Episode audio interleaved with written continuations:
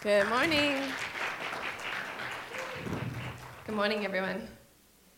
Um, we were going to be watching a video right now about numbers, but we're not going to because Chris, you just preached my sermon. So I don't think we need to do the video. Um, you know, we're, we're doing this Old Testament series, and um, we're journeying through like the people did in the stories that we're reading, right? It's our story. These are our origins, and it's our journey too. And the book of Numbers is the story of God's people journeying to the promised land. So, this land has um, been a promise for them for a lot of years. And we're going to talk about the origins of that in a second. Um, but I wanted to talk, so I'm just going to summarize the numbers video. I feel a bit loud. Am I loud? No? Okay. There's reverb. Oh, that always makes me sound better, so stick with that. Um, so let's see if I can summarize it really quickly without. The video is fantastic, by the way. Those Bible Project videos are so good. Maybe Kurt will show this one next week. Um, the people of Israel ended up in Egypt because God took them there, right? There was a famine in the land, and God took Joseph there and brought his people in and provided them for them. But God never told them to stay. Sometimes when God provides for us, we set up camp and we never move, don't we? So 400 years pass, and a Pharaoh comes into power who did not know Joseph and did not care about the story. And he saw all of these Israelites being abundant because God's blessing was on them. And he thought, I better enslave those people quick or they will take over. Um, and it looks like some of the pyramids and all the things that we see may have been built by the slaves who were God's people. It's crazy, right? But it was hard. It was horrible there. They had to build bricks with barely any supplies. It's hot. I've never been. Who's been to Egypt? My gosh. I hot.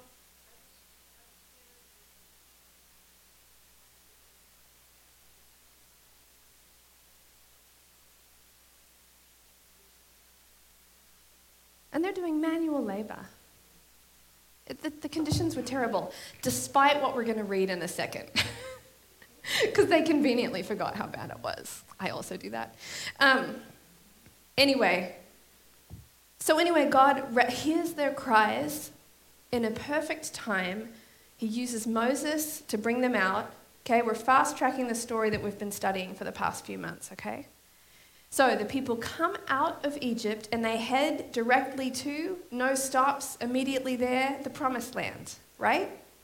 No, that no, God could have done that. We've talked about that before. He could have literally picked them up and put them in the promised land. He did that with other people, immediately transported them. So it's not like he can't do that, right?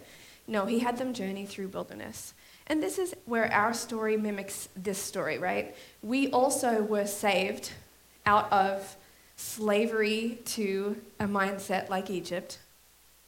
And we're being led through the desert, which is our getting to know God, being set free process. So then when we get to this promised land, we can take it. We're ready, we're equipped, right? But I don't like the wilderness. I don't even like camping. I've talked about that.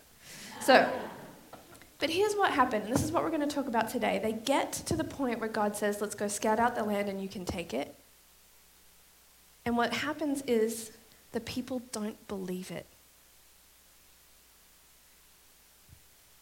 I don't want to be like Israel. I don't want to go through a couple years of wilderness training and then not believe him. And then they wandered in the wilderness for 38 more years. I don't want that to be my path, and I'm really glad they went through it so I can read about it and not do it, right? Be great. We've been learning about trusting and obeying the Lord for a couple months. August and September, and right, haven't we? We've been studying this, and, and you know, that's like eight weeks now, so we should be good at this by now. We should be perfect at it, and yet I am not. How are you doing? Not so good. I got locked out of my house and my car this morning.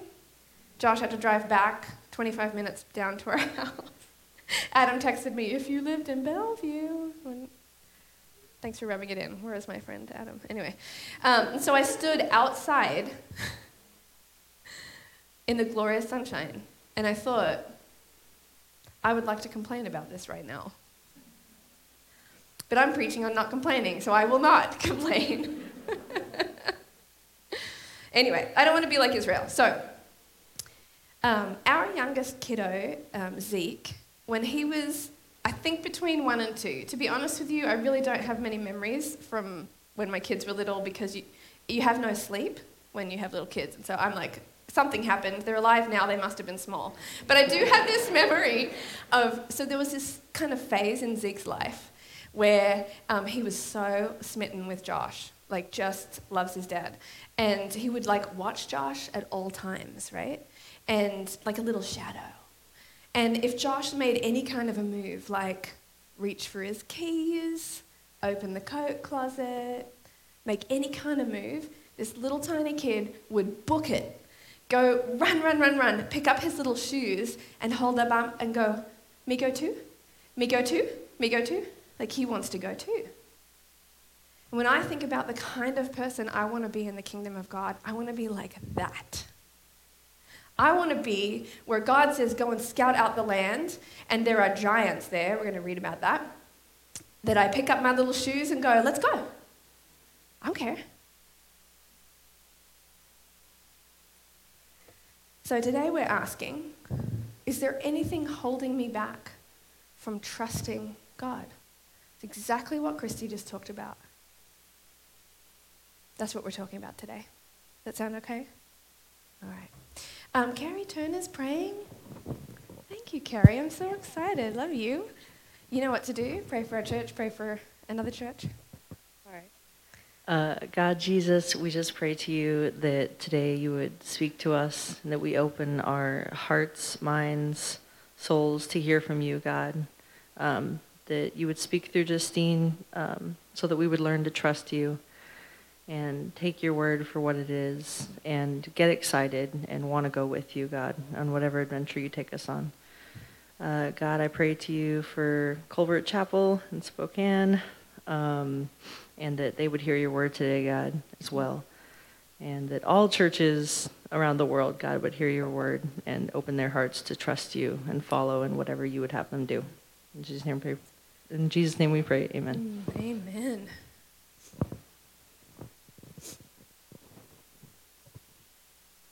Okay. now I'm kind of wishing that I'd played that video. Should I play it right now? Okay, let's play it. Guys, can we play it?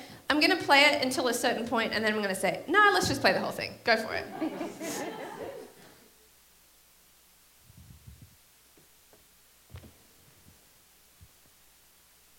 The book of Numbers gets overlooked, partly because it has a really boring name. Which is a shame. In the Hebrew tradition, the book's name is Bamidbar, which means in the wilderness. And it's an epic travelogue about Israel's journey through the desert on their way to the land promised to Abraham. Now, this pilgrimage should only take about two weeks on foot. But instead, it takes them about 40 years. That's crazy. It's practically half of someone's lifetime. Yeah, it's a very long camping trip with lots of interesting stories, but Let's remember it's most helpful to back up and start with how this book is designed. Right. So the book is broken up into five sections. There are three wilderness locations, broken up by two road trips that link all the pieces together. The first wilderness section is Mount Sinai, right here on the map. And then in the second section, they travel to a region called Paran. A whole bunch of things happen here in the wilderness of Paran. And then in this fourth section is Israel's road trip to Moab. The book ends with a large section in the wilderness of Moab, right across the Jordan River from the Promised Land.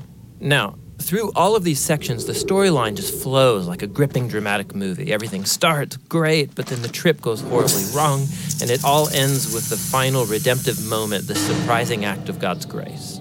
So let's jump into the story. It all begins at the wilderness at Mount Sinai, and we've become really familiar with this mountain. Yeah, if you remember, Israel came here after Egypt and they formed a covenant with God here, got the Ten Commandments here, built the tabernacle here, and they've been at this mountain for one full year. And now they take a census to number the people as they prepare to leave. Right, and they're given these instructions for how to organize all those people in the camp God's presence in the tabernacle, and then the tribe of Levi and the priests around it, and then the rest of the tribes around them. And this pattern, it's this visual symbol for how God's holiness is at the center of their existence as a people. And they're told that when the cloud of God's presence moves, they're to pack up and travel with it. Yeah, the Ark of the Covenant is carried by the Levites out in front, and then the tribe of Judah, and on and on. And this order is also a symbol for how God's holy presence is their leader and guide through the wilderness.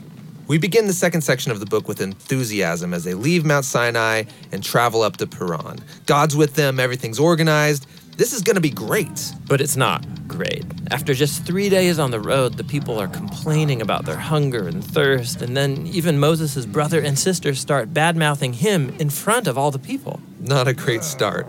But now we're into the third section, the wilderness of Paran. This is where they send the 12 spies to scout out the promised land. Two of those spies come back and they're really optimistic. But the other 10 are freaked out and they don't trust God and they go around saying, We're going to get annihilated in there. And so they start a mutiny and they try to appoint a new leader who's going to take all the people back to Egypt. And so basically, they are refusing to go into the promised land and God honors their choice. He says that this generation is going to wander for 40 years and die in the wilderness, and only their kids will get to enter the promised land. You know, this story here gets brought up many times in the Bible by different authors. Yeah, and, and it always serves as a reminder that while God remains faithful to his people and his promises, he will honor their choices. He'll, he'll let them waste their whole lives if they choose to live in rebellion. Okay, so the trip's been a disaster so far. And it gets worse here in this fourth section as they're traveling to Moab. Even Moses has a moment of rebellion and is disqualified from entering the promised land. Then there's another rebellion among the people that results in this snake attack.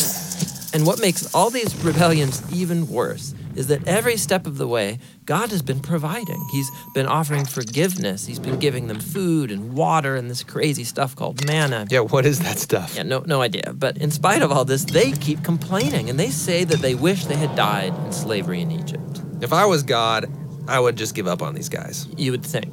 But that's what makes this story in the final section so surprising. Israel has just arrived in Moab, and the king of Moab, he's freaked out that this huge group of people is traveling through his land. So he hires this pagan sorcerer named Balaam to pronounce curses on them. This guy means business. Yeah, and so Balaam, he says, Okay, I'm going to pray to the Hebrew God and let's see what happens. And three different times he attempts to curse them, but each time he finds that he can utter only blessing. Most surprising is the last blessing, where he prophesies that out of Israel will rise a victorious king. And this king is somehow going to be connected to God's promise to Abraham to bless all nations through this family. So here's Israel rebelling down in the camp, totally unaware that up in the hills, God is protecting and even blessing them. The book ends here in Moab. Israel's getting ready to go into the promised land. They count up everyone again, just like at the beginning. They're leaving the old generation behind, including Moses. But before they leave Moses, he gives them his last words of warning and wisdom. And that speech is what the next book, Deuteronomy, is all about.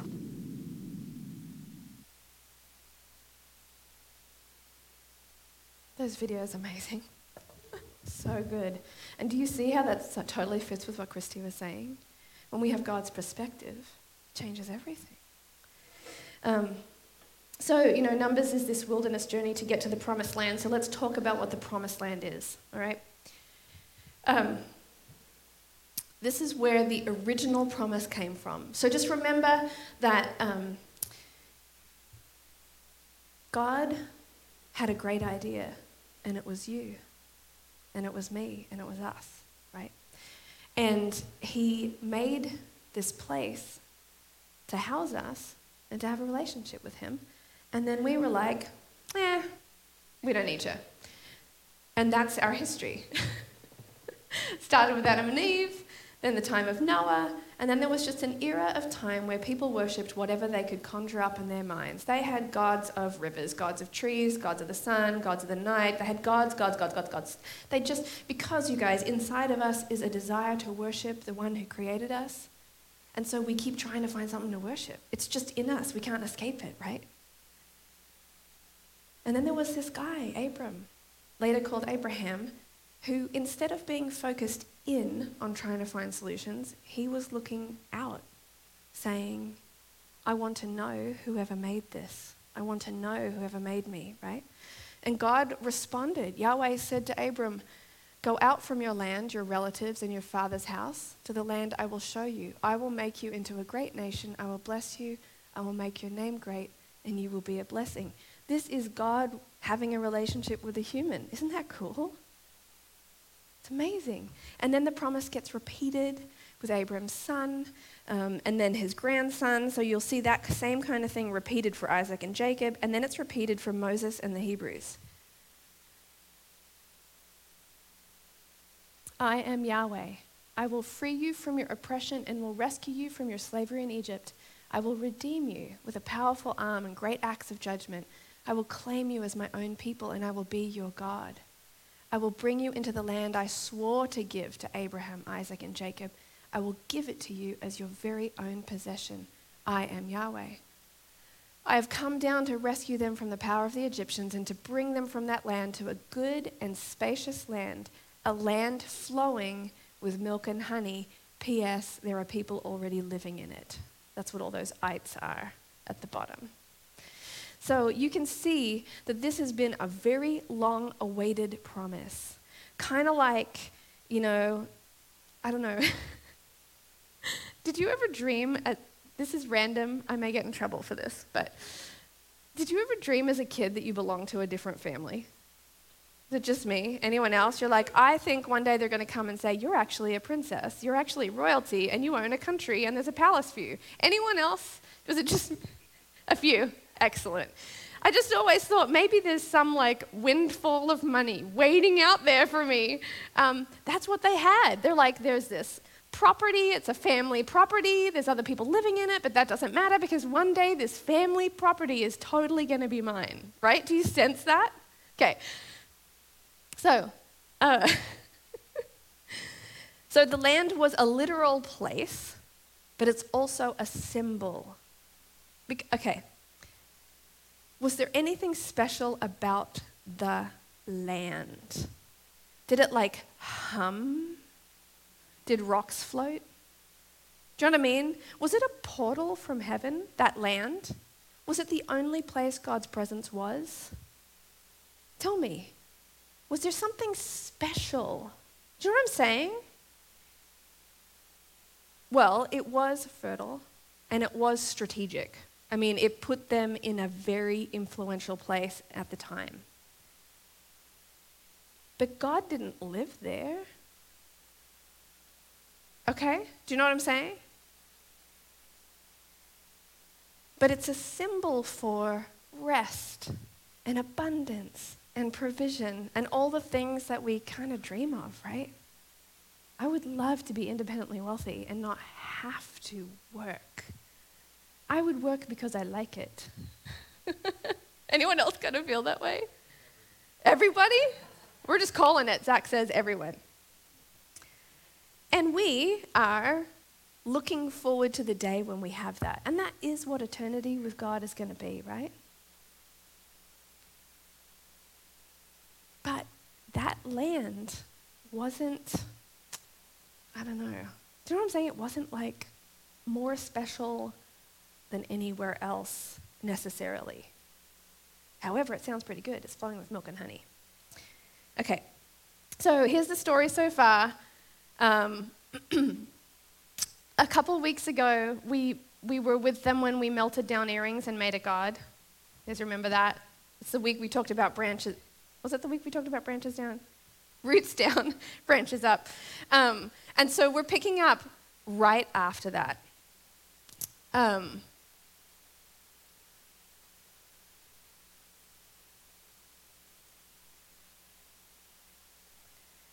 uh, I just want to catch us up a little bit on this. remember, God asked them, Do you want to be my kids?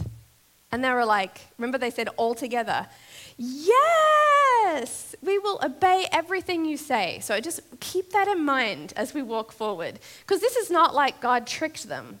Hey, I'm going to be your God. It's going to be super cool. Wait a minute, you're not doing what I'm saying? Well, now I'm mad. That, do you know what I mean? This is not what happened. Right from the front, he was like, I am the creator of everything. If you want to be my kids, then you're going to have to live different from how you've been living in Egypt because I am holy. Holy means separate, different, right? And you have to be holy too, so you're going to be different. And here's how you're going to be different don't have other gods, don't make idols, don't bow down to them. Okay, cool. Let's melt our earrings down and make some idols and bow down to them immediately. So that's what we talked about two weeks ago, okay?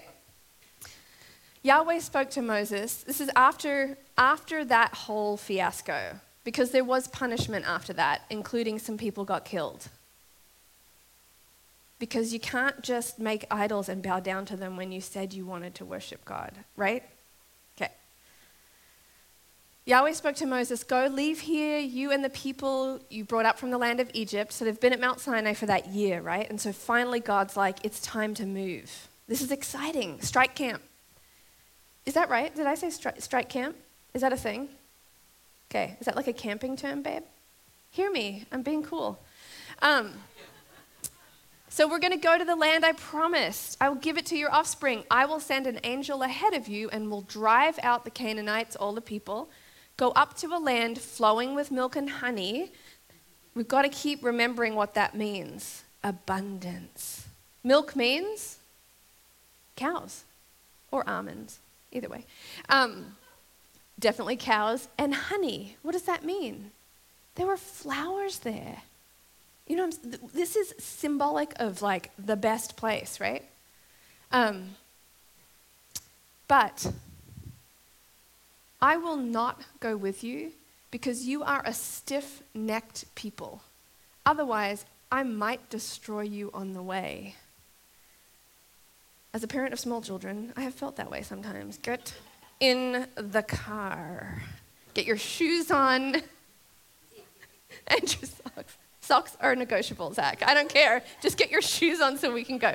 But do you sense God is not happy? And I'm not going to journey with you anymore because I'm feeling on edge about you. When the people heard this bad news, they mourned and didn't put on their jewelry. You guys, this made me laugh so hard. Hey, I just I don't feel like wearing earrings today, do you? I mean, ever since we melted some down and made a god and then some people died, I just, I don't know. I don't feel like wearing jewelry anymore. Is this funny to you? It's so funny. And then look, they remained stripped of their jewelry forever onward. I could just see them in the morning getting dressed. Get... like, it cracks me up. Okay. If your presence does not go, Moses responded to him, don't make us go up from here. How will it be known that I and your people have found favor in your sight unless you go with us? I and your people will be distinguished from this by this from all other people on the face of the earth. Yahweh answered Moses, I will do this very thing you have asked, for you have found favor in my sight, and I know you by name. Moses called in a favor. I know you're mad, but we can't go without you. Yahweh passed in front of Moses, calling out, Yahweh, I am the God of compassion and mercy I am slow to anger and filled with unfailing love and faithfulness. I lavish unfailing love to a thousand generations. I forgive iniquity, rebellion, and sin. But I do not excuse the guilty. I lay the sins of the parents upon their children and grandchildren. The entire family is affected, even children in the third and fourth generations. This is a display of knowing who God is, right? I will go with you But do you know why I will go with you? Because I am loving and merciful. But don't mistake me. Sin has consequences. You worship other things, that gets poured out on your children and your children's children and your children's children's children. Right? This is like a do not mess with me statement. Because we treat God as common, don't we? Sometimes. He won't mind. It's just a little golden calf. It's not like a major one. He won't mind. You know what I'm saying? And we don't get it. Moses immediately threw himself to the ground and worshipped. And he said, Oh Lord, if it is true that I have found favor with, you, then please travel with us. Yes, this is a stubborn and rebellious people, but please forgive our iniquity and our sins. Claim us as your own special possession. Look, I am making a covenant. I will perform wonders in the presence of all your people that have never been done in the earth or any nation. All the people you live among will see Yahweh's work, for what I am doing with you is awe inspiring. This is how good God is. He comes back and says, Not only will I forgive you, but I'm going to do awe inspiring things in your life and through you. Observe what I command you today. I'm going to drive out before you all the people that live in the land. Be careful not to make a treaty with the inhabitants of the land that you are going to, otherwise, they will become a snare among you. Spoiler alert. They do that. Yeah, yeah, yeah. All right. So we're back on track. The people are willing to trust and obey, and off we go without their jewelry. All right, so fast forward, we're halfway through Numbers, right? So we've gone through that first travel. Did you like how they called it a road trip? Don't you love those videos? Hilarious. So we did our first road trip, we're in the middle, and God's saying, let's send out some scouts. Okay? Yahweh spoke to Moses, send men to scout out the country of Canaan that I'm giving to the people of Israel. Send one man um, from each ancestral tribe, each one a tried and true leader in the tribe. Are these just random guys? Like favored, uh, respected, balanced people, right? Okay. Moses gave the men these instructions as he sent them out to explore the land. This is the best, okay? So, guys, see what the land is like. Because you guys, there's no Google Maps back then. They didn't know. They'd been in Egypt for 400 years. They had no idea. They didn't know what was coming. This is kind of cute, right? Moses is like, take some notes for me. I'm super excited to know. Find out whether the people living there are strong or weak, few or many. I don't know that God asked him to do that. See what kind of land they live in. Is it good or bad? Is there really milk and honey? Because, you know, manna is getting old. Do their towns have walls? Or are they unprotected like open camps? How easy is this going to be? Is the soil fertile or poor? Are there many trees? Do your best to bring back samples. Don't you love going to Costco when there's samples? Like, do your best to bring back samples. and it happened to be the season for harvesting the first ripe grapes. Oh man, this is exciting. So they went up and explored the land. They cut down a branch with a single cluster of grapes so large that it took two of them to carry it on a pole between them. That's a big cluster of grapes. I know, like, sometimes in drawings it's like these very large grapes that you're like, but that's not how it was. It would have been Just think a cluster of grapes, right? A bush of grapes? Is that what you said? I don't know if that's the. It did look like a bush, you're right. Um, look, if you've been living in the wilderness a long time, doesn't grapes sound good? So good. All right. They also brought back samples of the pomegranates and figs. After exploring the land for 40 days, the men returned to Moses Aaron, and the whole community of Israel at Kadesh in the wilderness of Paran. They reported to the whole community what they had seen and showed them the fruit that they had taken from the land. This was their report.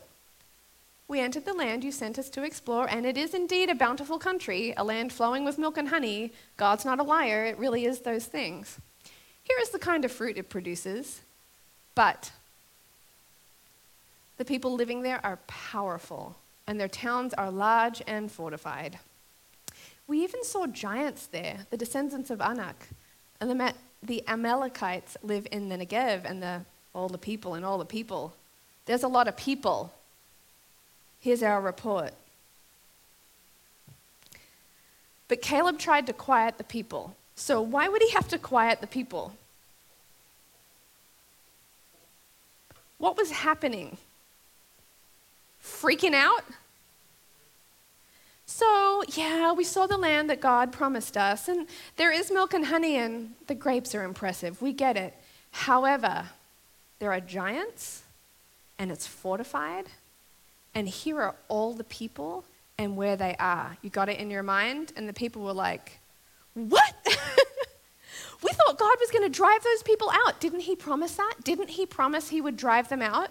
Shouldn't it be vacant? Shouldn't the houses be all set up, kind of like a prize home? Like the furniture's already in, but no one's living in it. Do you know what I mean? Shouldn't you just walk into the promised land and the fridges are stocked? You know what I mean? Shouldn't there be like, do you get it in your mind what they were hoping for and what they saw?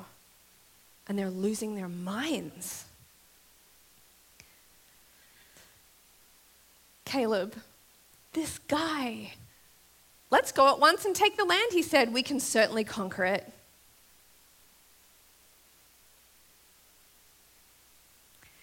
But the other men who had explored the land with him disagreed. We can't go up against them. They are stronger than we are. So they spread this bad report about the land among the Israelites. The land we traveled through and explored will devour. We're just like now exaggerating for effect. Do you know what I mean? Now the land is going to eat you up, you know? Anyone who goes to live there not even anyone who goes to battle. This is a no go zone, people. This is off. We're not doing this. We're out. All the people we saw were huge. No longer just that one group of big guys. Now everybody's giant. We even saw giants there, the descendants of Anak. Next to them, we felt like grasshoppers, and that's what they thought too because apparently we talked to them and found out what they thought of us, and they told us that we looked like grasshoppers. I mean, let's just blow it out of proportion. I understand this. I do this all the time. Don't you? This is bad. This is so bad that X, Y, Z, I'm just going all the way. Then the whole community began weeping aloud, and they cried all night. Their voices rose in a great chorus of protest against Moses and Aaron. If only we had died in Egypt or even here in the wilderness, they complained. Played, Why is Yahweh taking us to this country only to have us die in battle? Our wives and babies will be carried off as plunder. We're getting super dramatic. Wouldn't it be better for us to return to Egypt? Yes, that is a fantastic idea. Let's go back to our slavery. Making bricks wasn't so bad, right? Let's choose a new leader and go back to Egypt. Then Moses and Aaron fell face on the ground before the whole community of Israel. Two of the men who had explored the land, Joshua and Caleb, tore their clothing. They said to all the people of Israel, The land we traveled through and explored is a wonderful land. And if Yahweh is pleased with us, he will bring us safely into that land and give it to us. It is a land, a rich land flowing with milk and honey. Do not rebel against Yahweh. That's what's happening right now. God said, I'm going to give you the land and I'm going to give you the tools to take it, and it's going to be fine, and I'm going to be with you. And they're like, No, it's not just fear, it's rebellion. and don't be afraid of the people of the land. They are only helpless prey to us. They have no protection, but Yahweh is with us. Don't be afraid of them. But the whole community began to talk about stoning Joshua and Caleb. Let's shut those guys up. Let's just kill them. Then the glorious presence of Yahweh appeared to all the Israelites at the tabernacle, and Yahweh said to Moses, How long will these people treat me with contempt? Will they never believe me, even after all the miraculous signs I have done among them? I will disown them and destroy them with a plague, and then I'll make you into a greater nation, a greater and mightier nation than they are. I'm transferring it. I changed my mind. Not the descendants of Abraham, just the descendants of Moses. But Moses objected. You gotta really love Moses, don't you? If you slaughter all these people with a single blow, the nations that have heard of your fame will say, Yahweh was not able to bring them into the land he swore to give them, so he killed them in the wilderness. That is chutzpah right there. That.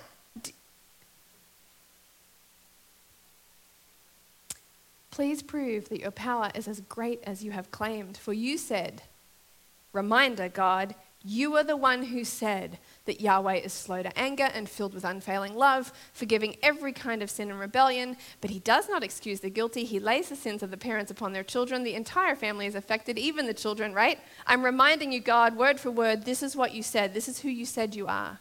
In keeping with your magnificent, unfailing love, please pardon the sins of this people, just as you have forgiven them ever since they left Egypt. Keep being good, God. Keep being good. Yahweh responded, I have pardoned them as you requested, yet as surely as I live, as the whole earth is filled with Yahweh's glory, none of the men who have seen my glory and the signs I performed in Egypt and in the wilderness, and have tested me these ten times and did not obey me, will ever see the land I swore to give their fathers. None of those who have despised me will see it.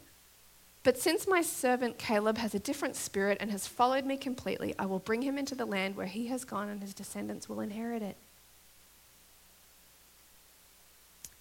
The story goes on. It's the end of Numbers. It's actually next week's soap. Keeps rolling through Numbers for anyone that's doing the soap readings. But pull out Numbers and read the end. It gets much worse.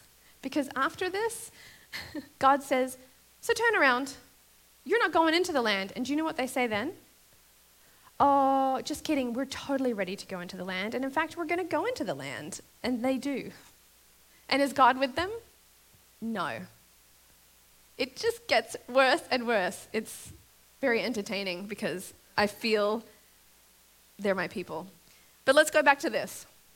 Caleb has a different spirit and has followed me completely. That's what we're going to talk about today. Two million of God's people said yes to God. Two million ish.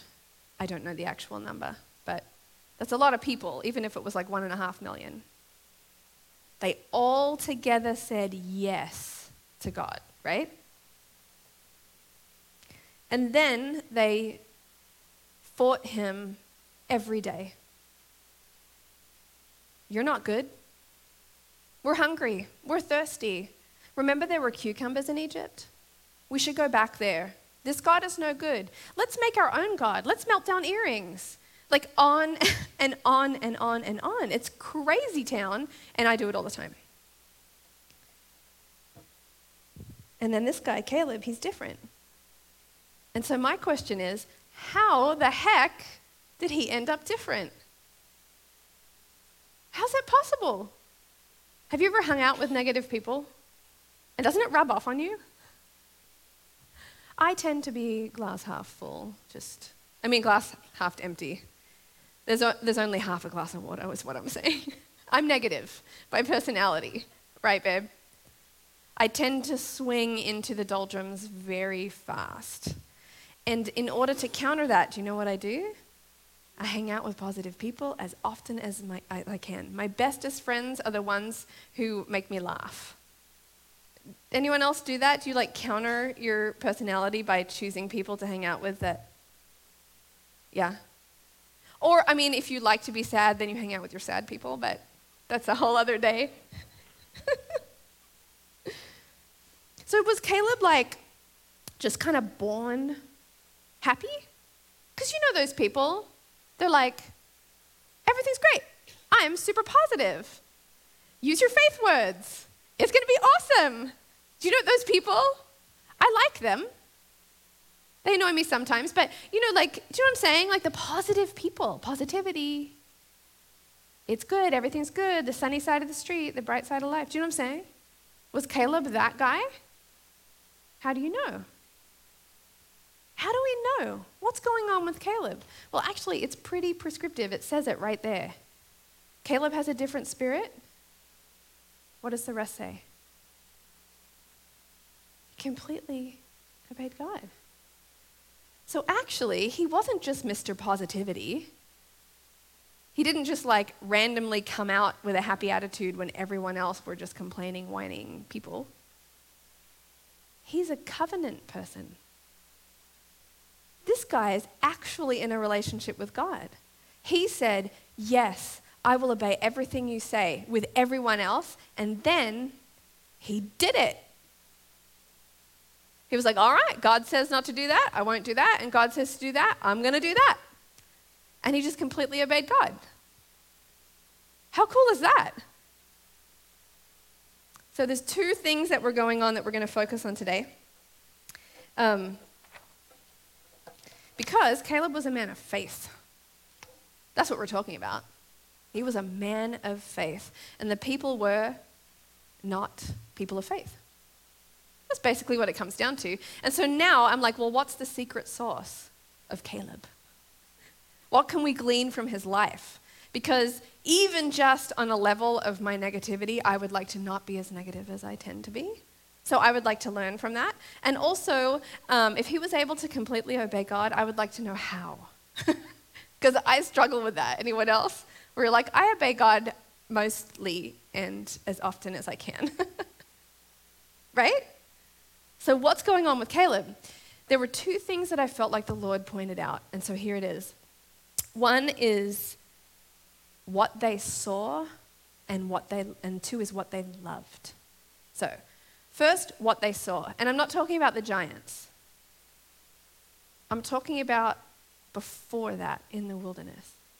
Because I think the Israelites, the Israelites saw pain, suffering, lack, no love. I think they saw God as negligent. I think they saw God as mean spirited. Do you know what I'm saying? I think they saw God as bad. Because anytime they hit something in the desert, this is what Kurt was talking about last week. Anytime they hit something in the desert, they're like, we're dying of thirst. We should go back to Egypt. Like, any chance they can, they're going back to Egypt. Like, every second of every day. It's like me when I'm camping. There's a bed waiting for me at home. I could just drive there right now. You know, any chance they can. Instead of saying, So, Yahweh, you led us out into the wilderness and we're feeling thirsty. Humans need water to live. Do you have a plan? Where should we walk next? Where's your provision? Could you guide us? We're ready. We're listening. Because you know we're thirsty and you're a good God, so you must have a plan for us. That wasn't them, was it? I'm so thirsty. They're just, yeah. The truth is, what the wilderness is, and let's just like tattoo it into our brains if we can. The wilderness is discipleship. Discipline is discipleship. So when God is in our lives correcting things, pointing out things that aren't quite right, and I'm like, Aren't I good enough, God? Can't you love me as I am? He's wanting to heal me and move me forward and not keep me stuck in those old things, right? But I'm like, oh, God doesn't care for me because now I'm having pain again. The Israelites were being trained up to become the most powerful people on the planet. They needed that training. Like an elite athlete wants the best coach they can find, right? The best trainer in the world. And they're okay if that trainer says, run another lap, 10 more reps, stop eating that thing. Right? Stop going out with your friends. Get a good night's sleep. And that elite athlete says, Heck yes, I will do all the things because I am reaching for a goal. And I'm not going to get distracted and I'm okay. My friends are going out, that's fine. I'm going to bed because I'm in training, because I'm becoming something powerful. And so the Israelites saw the pain and what they were lacking and all the sad things. And I really believe Caleb was like, I'm in. Train me more, God. Bring it. I want to learn the lessons. And the reason why I say that is because everyone else saw the giants and lost their minds, and Caleb was like, let's go. This is not the first time he's obeyed a hard thing, right? This is not his first rodeo with the Lord. He's ready. I'm not worried. Let's do it. He says, let's go. I've followed Yahweh before. He's always come through. I've seen the miracles, and I've been prepared, and now I'm ready. Let's do it. Cool, right? Uh, being disciplined by the Lord is an honor, it's a privilege, it's a gift. Oh man, it doesn't feel that way, does it? a few years ago, I was singing with a group, and one of the guys that was playing uh, in the band um, pulled me aside afterwards and he goes, Hey, you're a bit flat. Um, and I was like, oh, like the worst thing as a singer is whether you're flat or sharp because it's very hard to fix. Sometimes you just got out of the wrong side of bed. That's just how your voice is. Whereas with a guitar, you can get out your tuner and like tune it, right? Your voice is very hard to fix. And I felt really hurt by this guy saying it to me. And I was like, I, thanks, I don't know what to do. And he goes, wait, wait, wait. You know I am talking to you, right? Because I know you can be better. If I thought you couldn't improve, I wouldn't even be talking to you right now. That's God with us. He doesn't point out what's wrong with you just for kicks. He's sharpening you because you can be better. You can be whole. You can be set free. You don't have to keep being addicted to what you're addicted right now, right? Thank the Lord. He's calling us out, He's making us better. So we have to see truth. Let's see wilderness and discipline as a gift. My child, don't make light of Yahweh's discipline and don't give up when he corrects you. For Yahweh disciplines those he loves. And he punishes each one he accepts as a child. And as you endure this divine discipline, remember that God is treating you as his own children. Who ever heard of a child who was never disciplined by its father? Well, we have, haven't we? And we know what happens. If God doesn't discipline you as he does all of his children, it means that you are illegitimate and not really his children at all. So if you are not feeling God pressing against you, asking you to grow and change, you may actually want to wonder whether you're walking with him at all. We should constantly feel pressure to change. It's actually evidence of his love oh, I don't like this sermon. I don't like it at all. for our earthly fathers disciplined us for a few years, doing the best they knew how. But God's discipline is always good for us, so that we might share in his holiness. No, discipline is enjoyable while it's happening, it's painful. Word. We agree, right? Yes, but afterward there will be a peaceful, peaceful harvest of right living for those who are trained in this way. Doesn't that describe Caleb? A peaceful harvest of right living. He is trained. He sees giants and he's like, that's cool. He's not naive. He's not just positive. He has peace. And he's ready to just walk into it. So, friends, Take a new grip with your tired hands and strengthen your weak knees. Mark out a straight path for your feet so that those who are weak and lame will not fall but become strong. This is your call today, guys. Feeling a bit weak and not sure how to walk forward with the Lord, it's time to take up strength again. Say yes to Him again.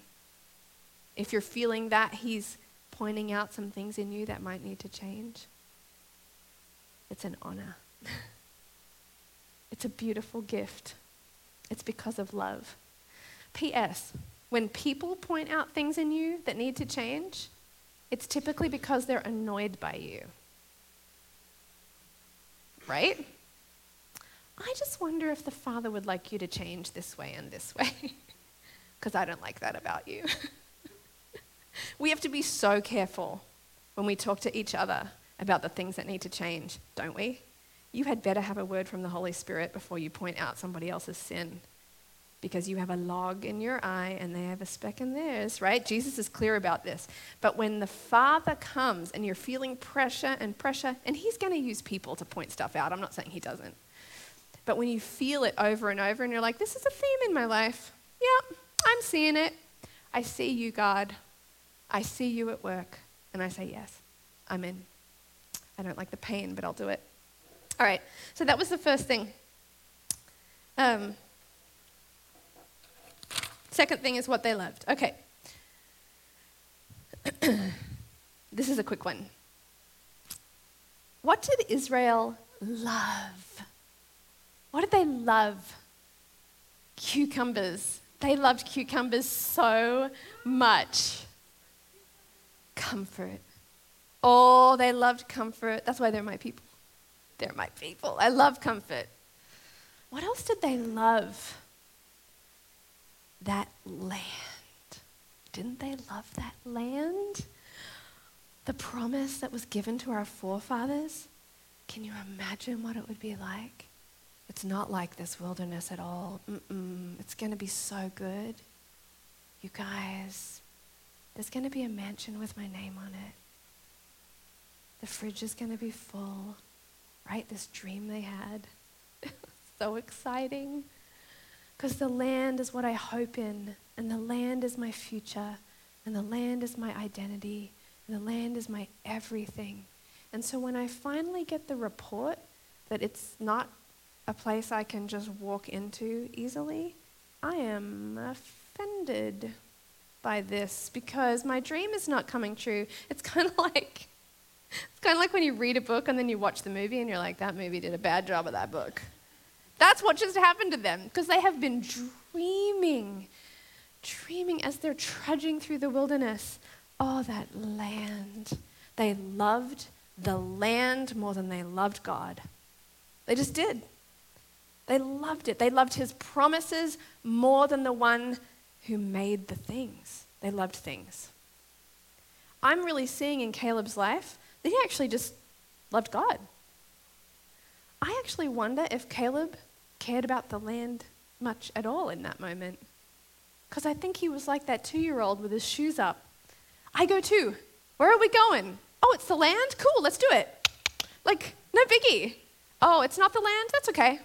We'll just, you know what I mean? He just was in love with God. And I think he became in love with God by following his ways, roots down, branches up, and he was totally cool with whatever God wanted to do because his love was in Yahweh. Yahweh had become his promised land.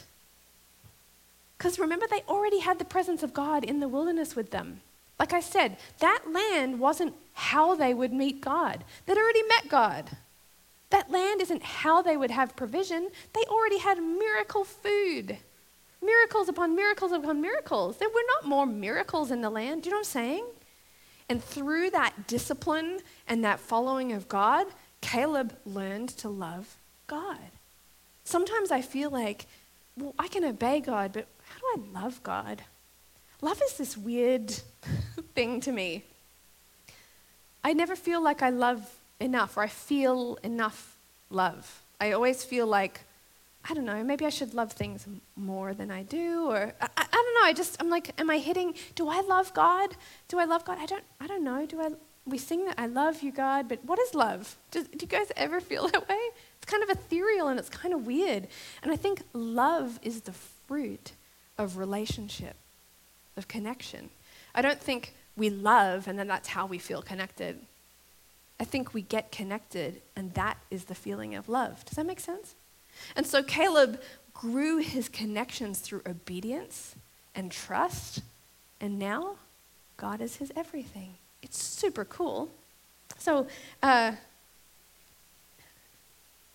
Loving other things, idolizing other things, it just creeps into our lives, doesn't it? It just creeps in. For me, last week, Kurt had us write things, right? And we brought them down to the stage, and it was the thing, right? It was that thing that we just knew. If, if I could have this thing in my life, everything else would be better. And we brought it to the front of the stage. Mine was healing, because I'm still dealing with some chronic illness stuff, and I just really would like to be healed. And so quickly, you guys, so quickly, I love healing more than I love Him. It's just very quick, it happens super quick. Usually triggered by pain, you know? And I'm like, I sure would love to be miracle healed, Father. Would you heal me? And I love it more than Him. It just creeps in.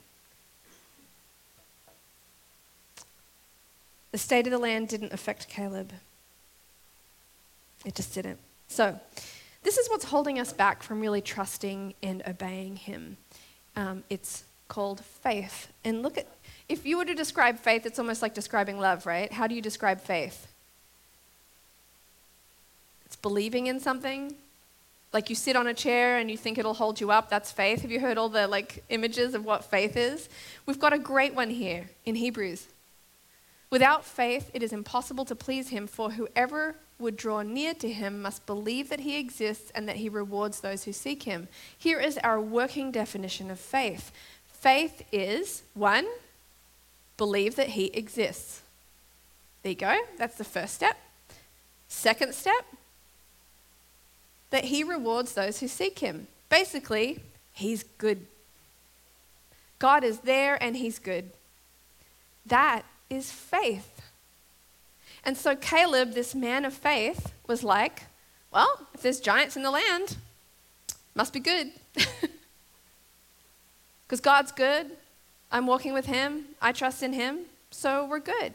So this thing that's holding us back from truly being able to like obey and trust him fully, it really does come back to being two and having some shoes and holding them up and saying, let's go. Let's go. Actually, uh, Matthew 18 says it really well.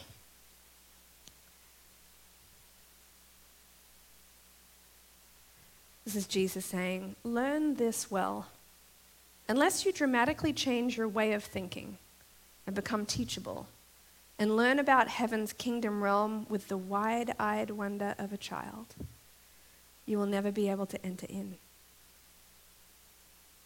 I think that's our call today to become like children, where we simply obey and we believe that He's good, and the giants won't matter. Does that make sense?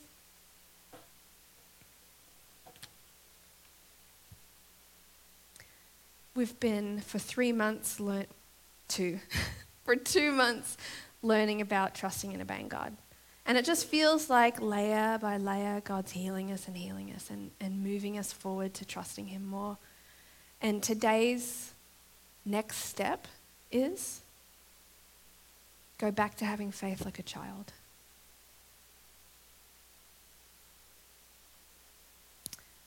And so, let's pray. Father, I want to acknowledge and recognize that I have seen your discipline as um, you not being loving, and I've been so wrong. God, I am sorry. I believe that your training is for my good. And I say yes. And God, I have loved your promises more than I have loved you. And I don't want to be like Israel. I want to be like Caleb. I say and I choose to believe that you are good. And I take on your perspective, like Christy shared this morning. That Israel was in the valley saying that you were no good, and at the same time, there was that guy speaking blessings. God, that we would trust you, Give us the ability to have faith, Lord, beyond our natural ability. And call us wherever you want us to go. We just hold out our little shoes and say, I go too, God. Reach forward and grab your communion. Jesus is the way we can do this. He is the one that gives us the strength. If you struggle in this, don't do it on your own. You can't. You can't do it on your own. God loved you so much that he sent his son to save you, to set you free. And all we have to do is say, Yes, I accept. And so this cup with the bread is a symbol of his body that was broken for us. So we don't have to be broken, even though we deserve it, because we're the ones who mess up. And Jesus is in our place. And so we take this bread and we say, Thank you, Jesus. I accept your gift to me. And his blood was poured out to clean us from the things, the things that make us dirty, the things that make us unable to follow him. And so we drink this cup as a symbol that we need help, don't we? And Jesus, we drink this cup of your blood, saying, Fill us with your power, fill us with your ability to walk with you well. We drink.